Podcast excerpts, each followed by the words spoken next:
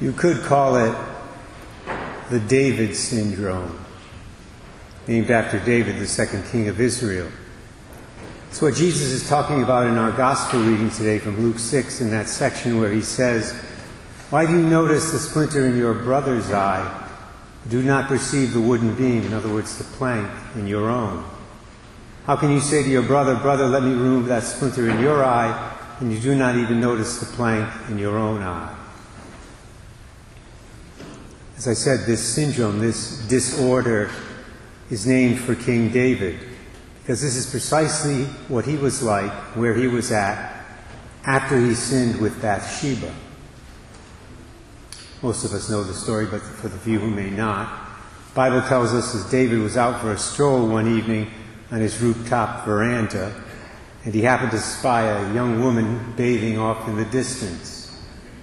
So he invited her over to his place a little coffee and. Not surprisingly, it was the and that got him into big trouble. One thing led to another, as the old saying goes, and the woman named Bathsheba ended up pregnant. Now, David could have repented at that moment and ended things right there. But instead, he made the fateful decision to take matters into his own hands and to try to conceal his sin. Called Bathsheba's husband Uriah the Hittite home from battle where he was fighting and tried to get him to go home. He wanted Uriah to sleep with his wife and thus to think that he was the father of the child. But Uriah refused to go. And it was right that he did that. Because at the time the nation was at war, and Uriah was a good soldier, a faithful soldier, a loyal soldier. Good soldiers in Israel were not supposed to go home to their families when a war was going on. So David then made the arrangement to have Uriah killed. He instructed the leader of his army, Joab, to put Uriah on the front lines of the battle, and then to pull back from him at a certain point so that Uriah would be exposed to enemy attack a sitting duck, so to speak. Well, unfortunately, Joab did what the king commanded him to do, did what David wanted, and Uriah was indeed killed. So there was David, guilty of two deadly sins, what we would call today mortal sins. And yet, the amazing thing is, he felt absolutely, positively no guilt whatsoever about any of it. For him, life was great. He had a new wife because he ended up marrying Bathsheba after Uriah was killed. He had a new son. And in his kingdom, it was business as usual. Until he was presented with a problem. A problem that supposedly involved somebody else. The prophet Nathan, inspired by the Spirit, came to David one day and said, David, look, I need your help here I'm trying to figure out how to judge this particular case.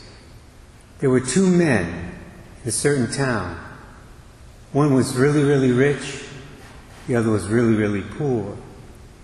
The rich man had lots and lots of herds and flocks, too numerous to count, whereas the poor guy, well, he had just one little lamb. He bought it with the little money that he had. But he loved the lamb. and So did his children. It was part of their family. That is, until the day the rich man stole the lamb from the poor man and his family and cooked it up as a meal for one of his house guests. Now, he could have taken one of his own lambs to feed his friend. He had thousands to choose from. But he didn't do that. What do you think about that man, David? What's your opinion? The Bible tells us that David became livid. He said, As the Lord lives, the man who has done this deserves to die. He should be executed. Nathan said, Well, that's very interesting, David, because you're that man. That was the moment when David realized he had a plank sticking in his eye, and a pretty big one at that. It was also the moment when he began to remove the plank. Thankfully, it didn't take long for David to admit his sin to Nathan. In fact, the very first words out of David's mouth after Nathan confronted him were the words, I have sinned against the Lord. And later on, David was to express his repentance in the 51st Psalm when he wrote the words, Have mercy on me, O God, in your kindness, in your compassion blot out my offense, or wash me more and more from my guilt, and cleanse me from my sin. Hopefully it's now clear. The David syndrome is the tendency we all have to see the sins of other people more clearly than we see our own. David saw the son, the sin of the rich man in Nathan's story very clearly. He had no problem seeing that, but he was blind to his own sins. Reminds me of the little story I read this past week in a commentary on these readings we just heard. Some of you probably have heard this story before. It's about four monks, four monks who had taken a vow of silence. All four of them were walking down the road one day and one of them stubbed his toe on a rock.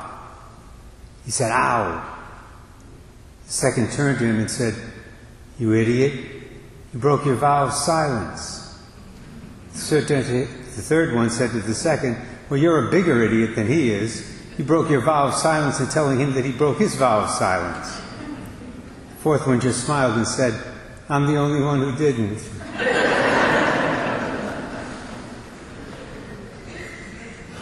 Here we have four men, each of whom saw the faults of the other three more clearly than he saw his own.